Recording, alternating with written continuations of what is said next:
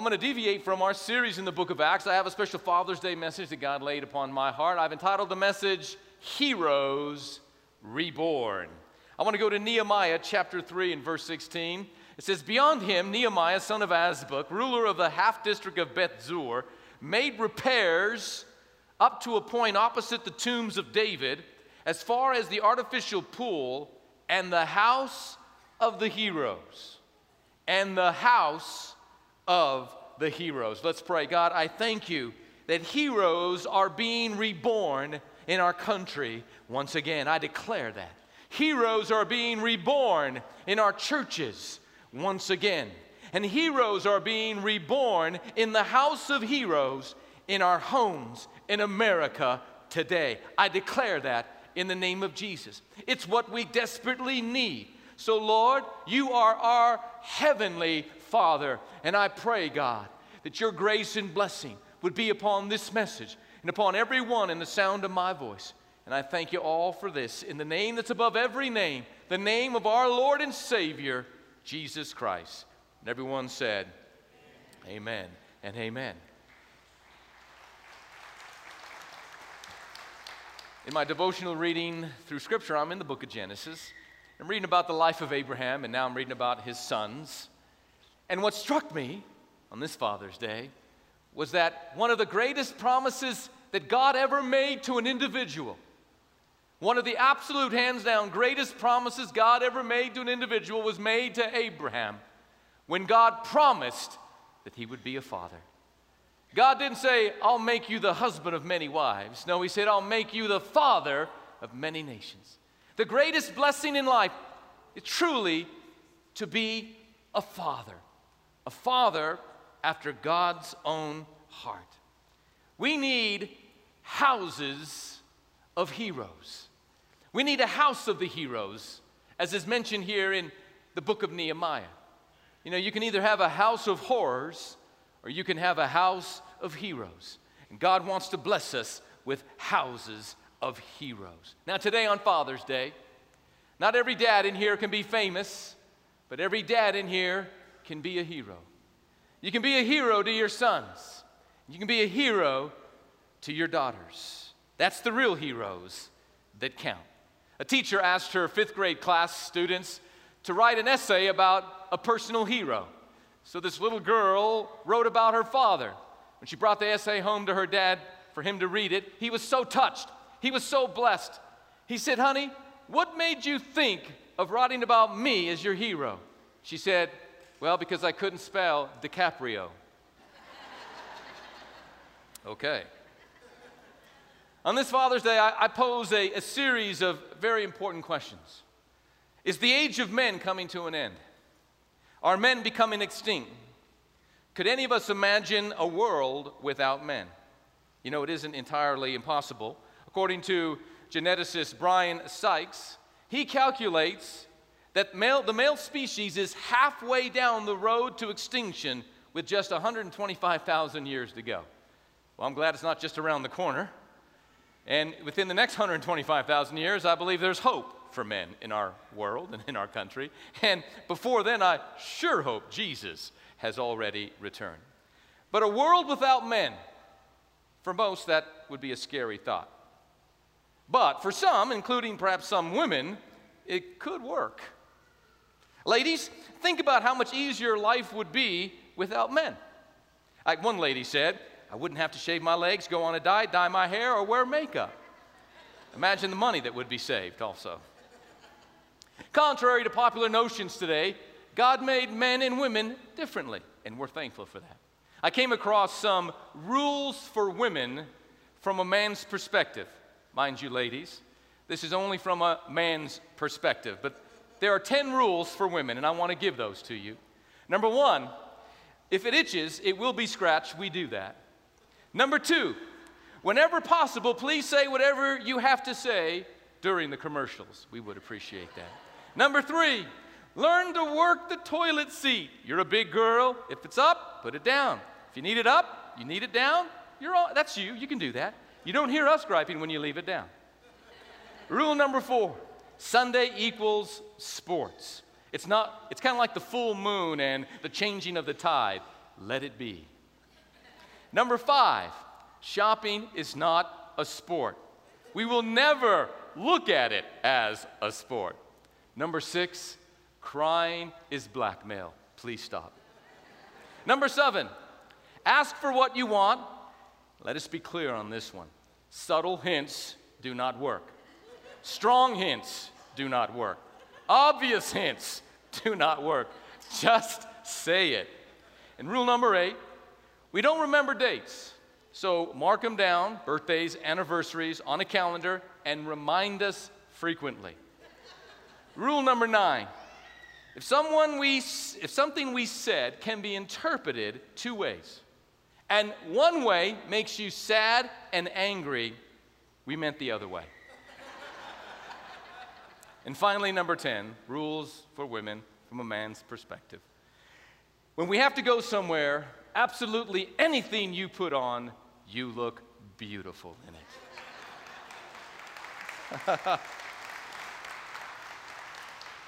Brian Sykes teaches genetics at Oxford. And he argues in a book some years ago that he wrote, Adam's Curse, that the seeds of man's destruction have already been sown. Think about that. You know, most violence in our world is perpetrated by men. ISIS is a male dominated evil terrorist organization the most efficient mass killers in the history of the world, they all had one thing in common they were all men Hitler, Stalin, Pol Pot, Mao Zedong. What if Mrs. Kim Jong un was the ruler in North Korea?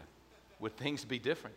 What if Mrs. Saddam Hussein ruled in Iraq before those two horrible wars? Would things have been different? You see, there is a serious challenge to repairing the house of heroes in our country, let alone the world today. Here's some, here are some alarming statistics in our country. Today, 25% of men are more likely to live at home permanently in America today. These are alarming trends. Single motherhood is at an all time high and it's rising. It's right now at 41% of all mothers are single. Mothers 30 years and younger, that percentage goes up to 50%. Tonight, across America, children will go to bed tonight. 50% of the homes, the father won't be there. My heart goes out to single moms because I was raised by a single mother. I know the stress and the strain and the challenge and the difficulty of raising kids and working a job or two or three to make ends meet. I know how difficult that can be. My wife and I were privileged to work and be a part of a singles ministry in our former church. And we had the privilege of loving on and ministering to many single mothers, and yes, even single fathers. It's never been more challenging. You know, single moms naturally have a higher levels of stress, and they can transfer that to their sons who become underdeveloped socially. Even kids who have access to their dads, the dads are checked out, they're distant. The average boy speaks to his father 30 minutes in a week.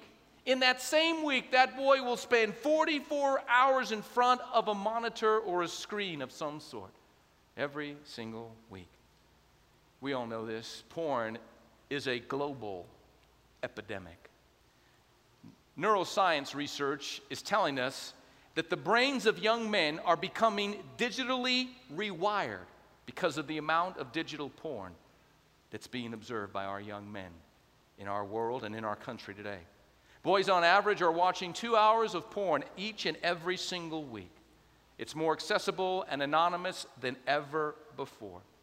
It's creating an arousal addiction where they can't get enough of it.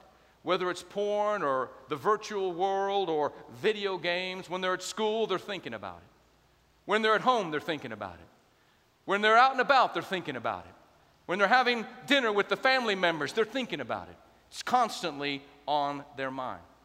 They have a new diagnosis. It's called PIED, porn induced ED, as a result of this epidemic in our land today. The house of heroes has to be repaired.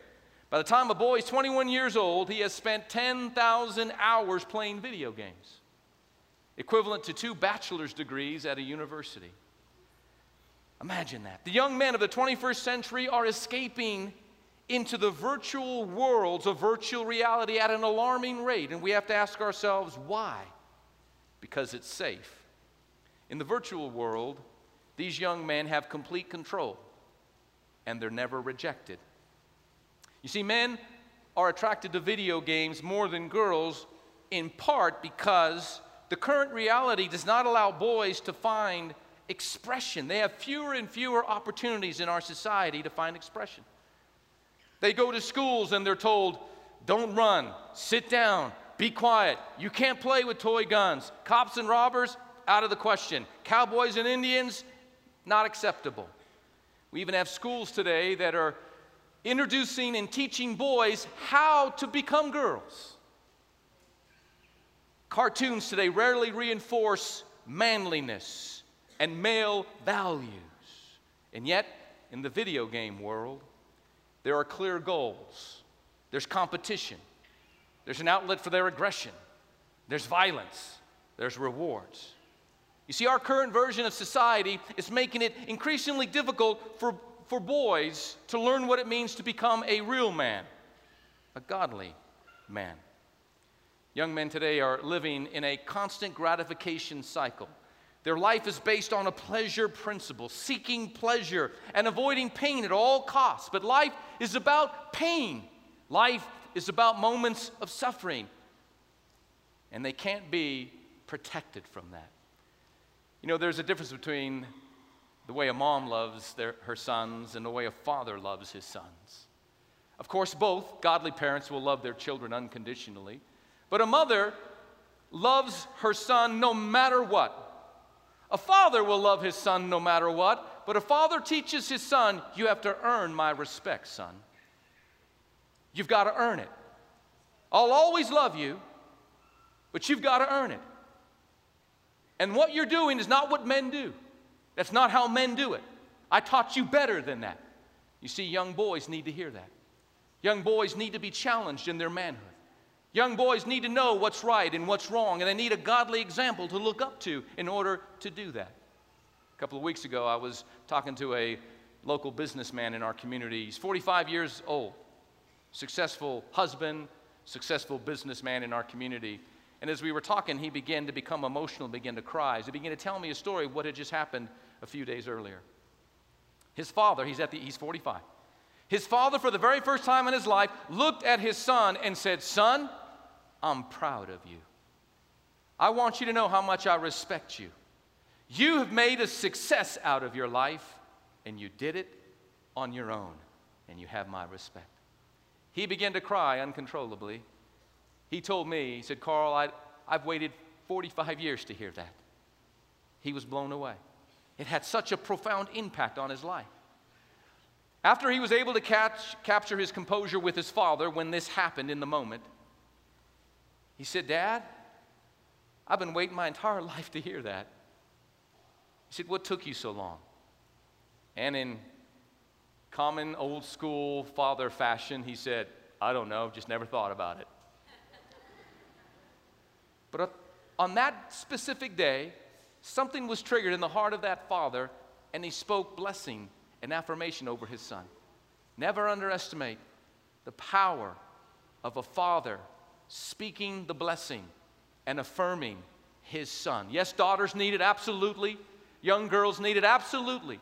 But we're talking about on this Father's Day the possible extinction of men and the challenge it is for boys to grow up to become men today. Because what we need is we need what was happening in the day of Nehemiah. The wall had been broken down for over 140 years. And the wall was now being rebuilt. Why? Because a hero was reborn. A hero showed up on the scene by the name of Nehemiah. And all of a sudden, this house of the heroes that had been vacant, that had been empty for hundreds, for over a hundred years, now the wall was being rebuilt around it. And maybe, just maybe, that, that room that had been vacant for so many years was about to be filled with heroes once again. You see, that's a reference to the time of King David when, when David was ascending the throne in Israel. And he became the most powerful king this world has ever seen.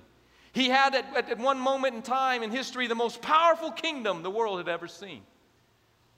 Before David ascended the throne, he was on the run from King Saul. And 400 men came to David.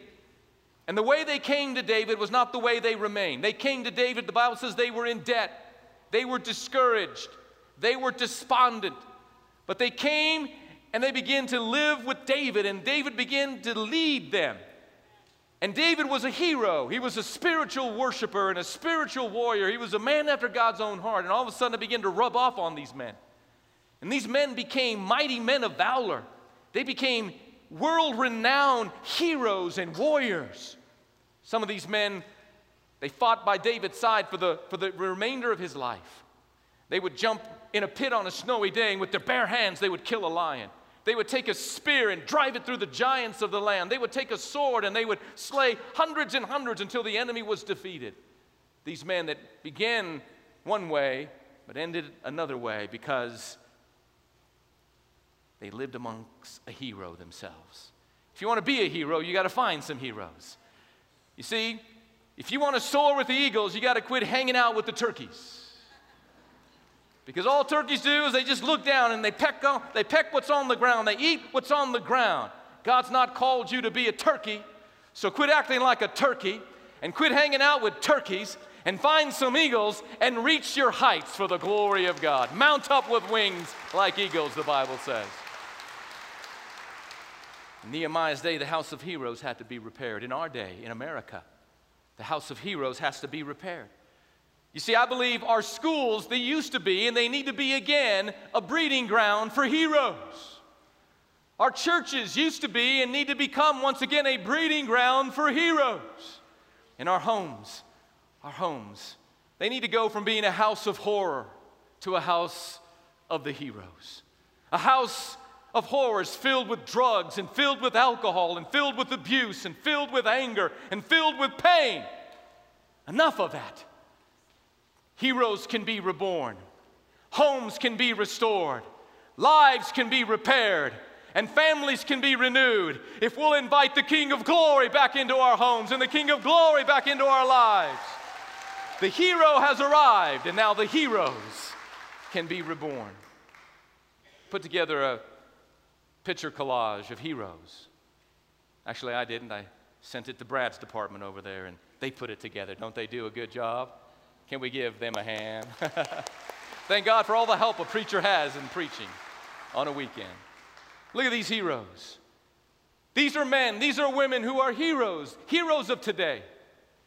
Those that serve in the military and they do it with distinction and honor. God bless you. In law enforcement, first responders, women like Mother Teresa, who lived a life of sacrifice and dedication for the underprivileged. Those in the medical industry and law enforcement, those that are educators, that have a fear of God. God bless you. Great men like Billy Graham that preach the gospel and have done it for over 50 years. Founding fathers like George Washington, men like Martin Luther King Jr., families that love children, love life, protect life, and raise children to know, love, and, and serve God. The house of heroes needs to be repaired, needs to be restored. But if we're going to restore our, our house of the heroes, it's going to take three things, church. You see, our houses can become the house of the heroes. It can go from a house of horrors. Many of you know what that's like, don't you? Many of you were raised in a home like that. I know. Maybe you're in a home like that right now. There's hope for you. You say, Pastor Carl, you know, Father's Day is always difficult for me because I never had a good relationship with my father, or I never knew my father, or my father abandoned me. That's real, I know. It happens, unfortunately. And I'm sorry for that. But you know, there's always hope with God, isn't there? There's always grace. His grace is always sufficient because my Bible tells me He is a father to the fatherless, He is a husband to the widow. And maybe your earthly father abandoned you, but you have a loving heavenly father and He's crazy about you. And He's promised that He would never leave you nor forsake you. Maybe your earthly father wasn't the best example. I'm sorry for that. Really, no father's perfect. But the Bible still says we're still to honor our father and our mother, to honor that position. And if you do, even if they're not deserving of it, God will honor you and God will bless you. I hope if you didn't have a great father, I hope you'll have a great husband. I hope you'll have a great son. I hope you'll have some great men, a great uncle, maybe, a great, a, a great grandfather, in the sense of not a great grandfather, but a father that's great. A grandfather that's great. Amen. Maybe a, a godly teacher, a godly male coach, a, a godly minister, someone that can be an example of what it means to be a Christ follower, to be a, a hero for Jesus. That's what we are in desperate need in in our country today before man, men become extinct. So, if you're going to build a house of heroes, it's going to take three things. Number one, it's going to take a good foundation. You builders in here, you know that every great building, every great edifice, it starts first and foremost with the foundation. You have to make sure that the foundation is right. If you want a small building, small foundation. If you want a big building, big foundation. Everything is dependent on the foundation. And look at what the Bible says in Psalm 11, verse 3. If the foundations are destroyed, what can the righteous do? The foundations of godliness, the foundations of the Word of God in this country have been under assault and been under attack for over a generation. And the foundations are being destroyed in the halls of Congress. The foundations are being destroyed in public education. The foundations are being destroyed in many churches throughout our land today. And if the foundations of righteousness and holiness and godliness are destroyed, the question, what can the righteous do? Hey, righteous people, what can you do? You and I may have little influence of what happens in the halls of Congress or in public education or in society in general, but we have everything to say and we have complete rights over our own homes and the foundation that we've chosen to build our families upon.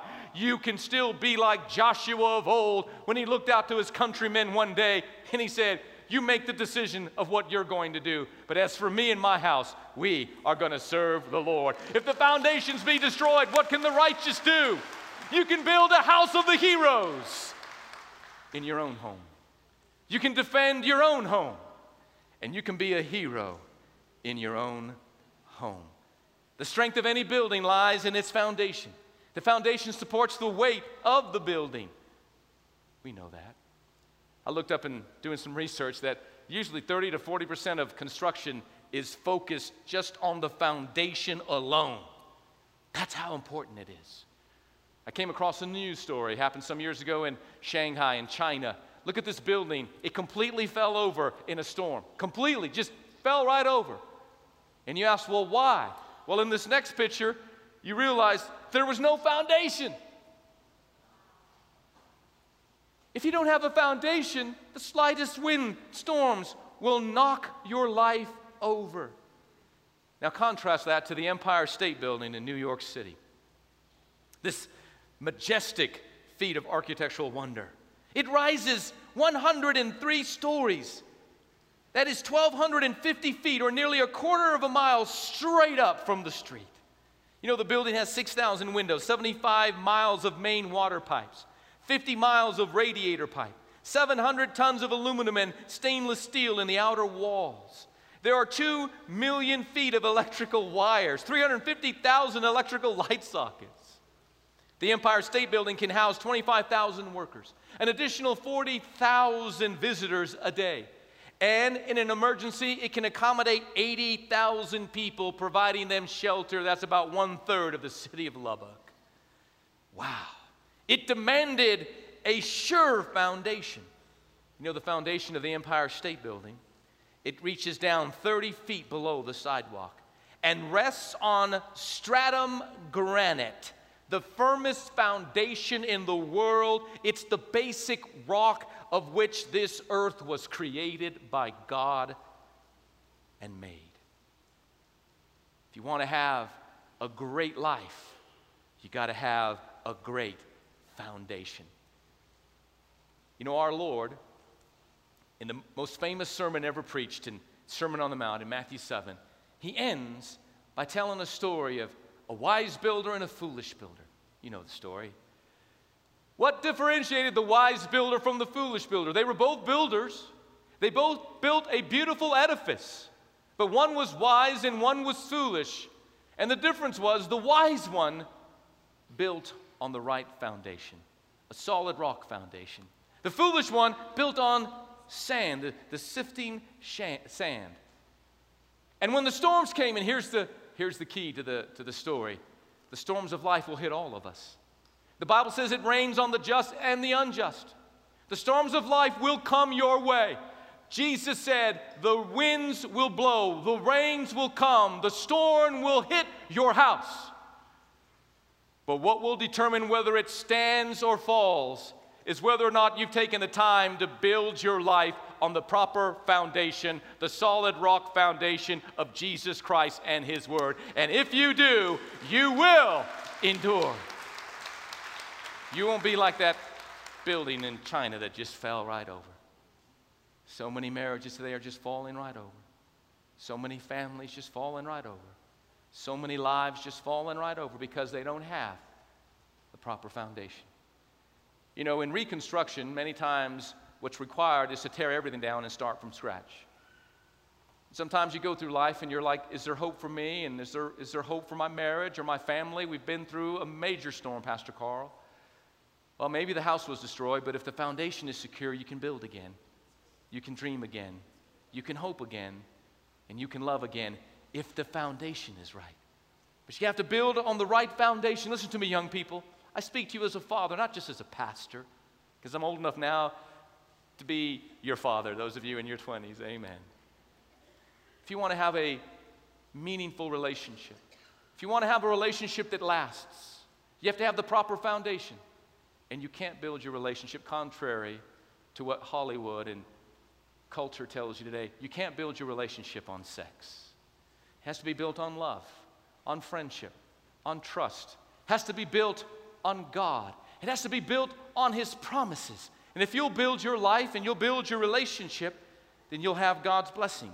And it will endure the test and the storms that will come your way. And I know, listen, foundations aren't glamorous. This past week they had the parade of homes. And I'll tell you something, it's fun being married for 27 years. Because after you're married for 27 years, you can say no to your wife. My wife said, you want to come with me to see the parade of homes? I said, No, honey, you go. She said, Okay. Now, the first few years in a marriage, she said, Honey, do you want to go with me to the parade of homes? It's never a question, it's a demand. Yes, honey, I'll go wherever you go. You go, I, where you go, I go. But she said, Do you want to go? I said, No, thank you. And there are some beautiful homes. We have some of the builders that, that are part of the Trinity family here. Congratulations.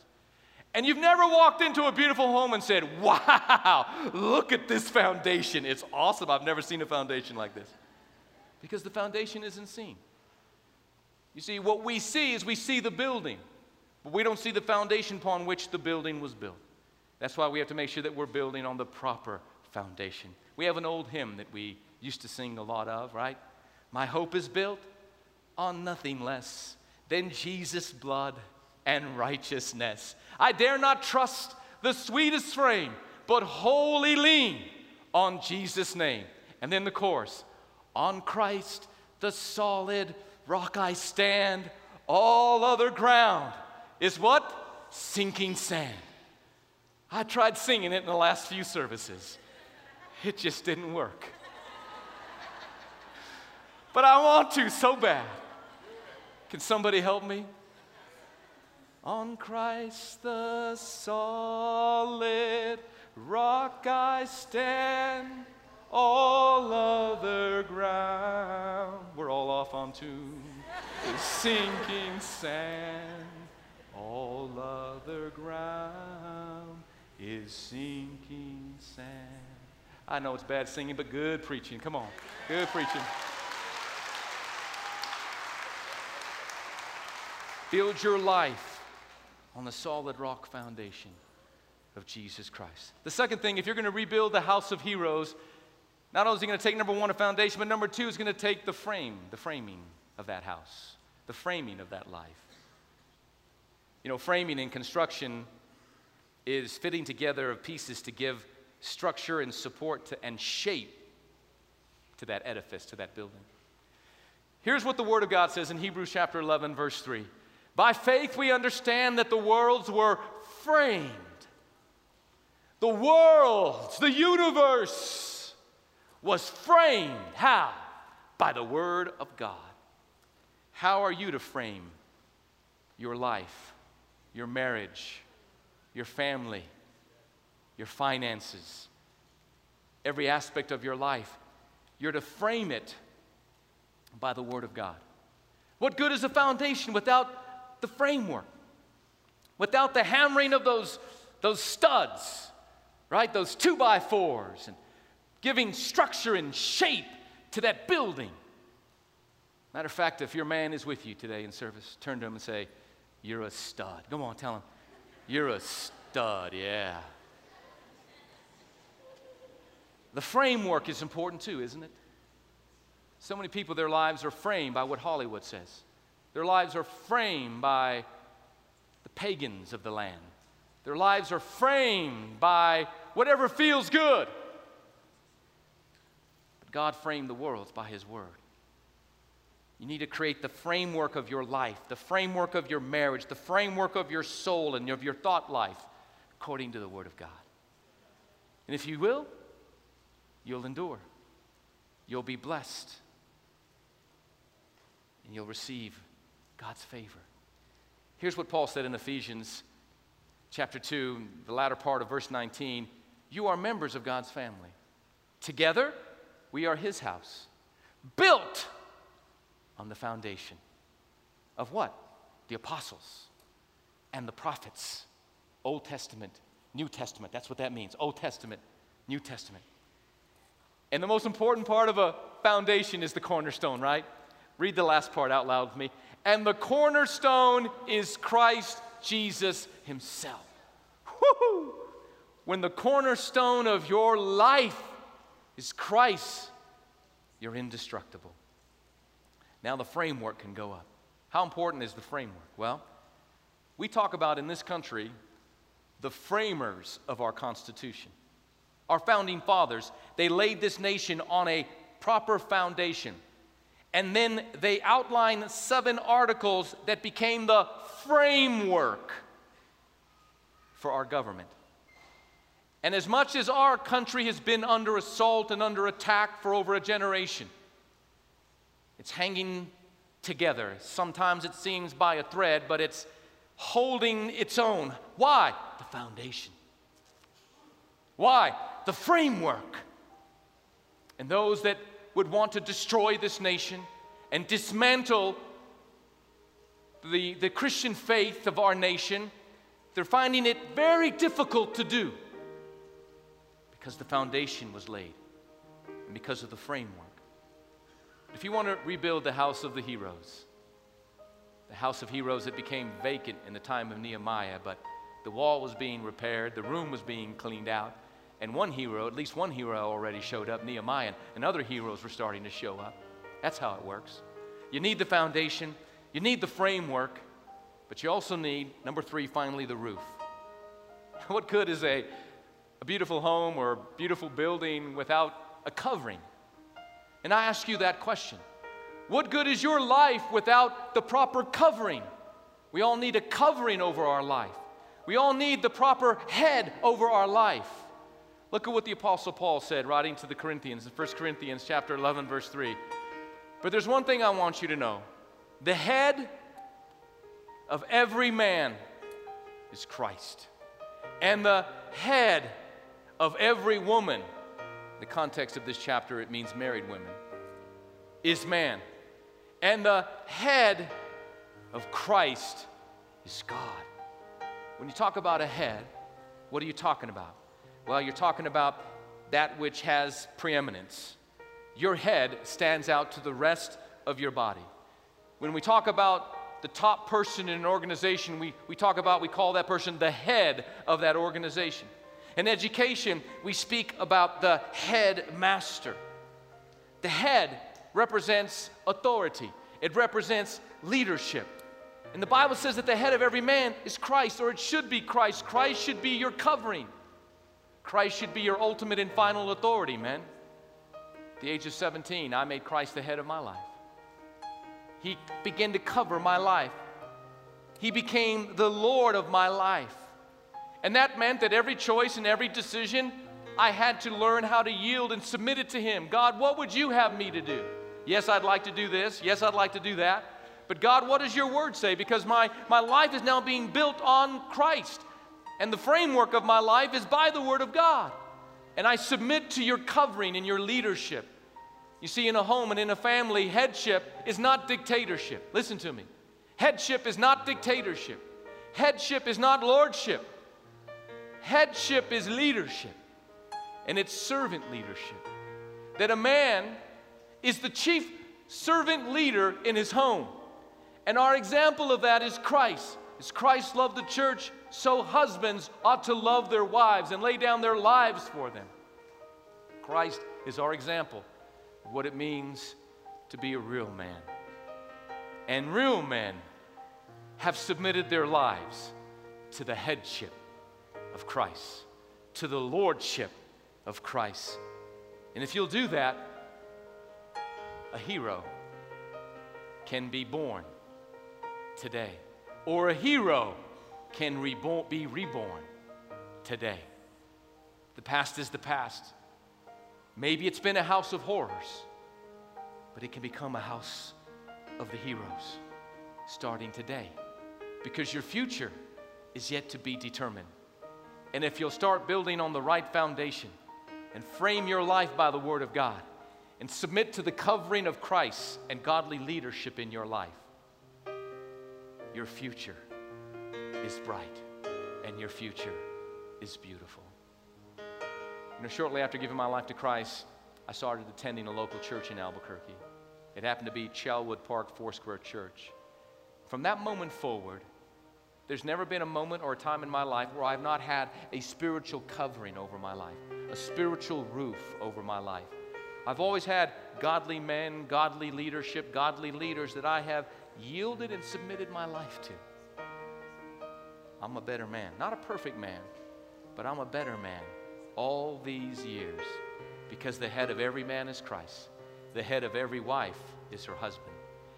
And the head of Christ himself is God the Father. For even positionally, not in personhood, but positionally, Christ is submitted to the Father.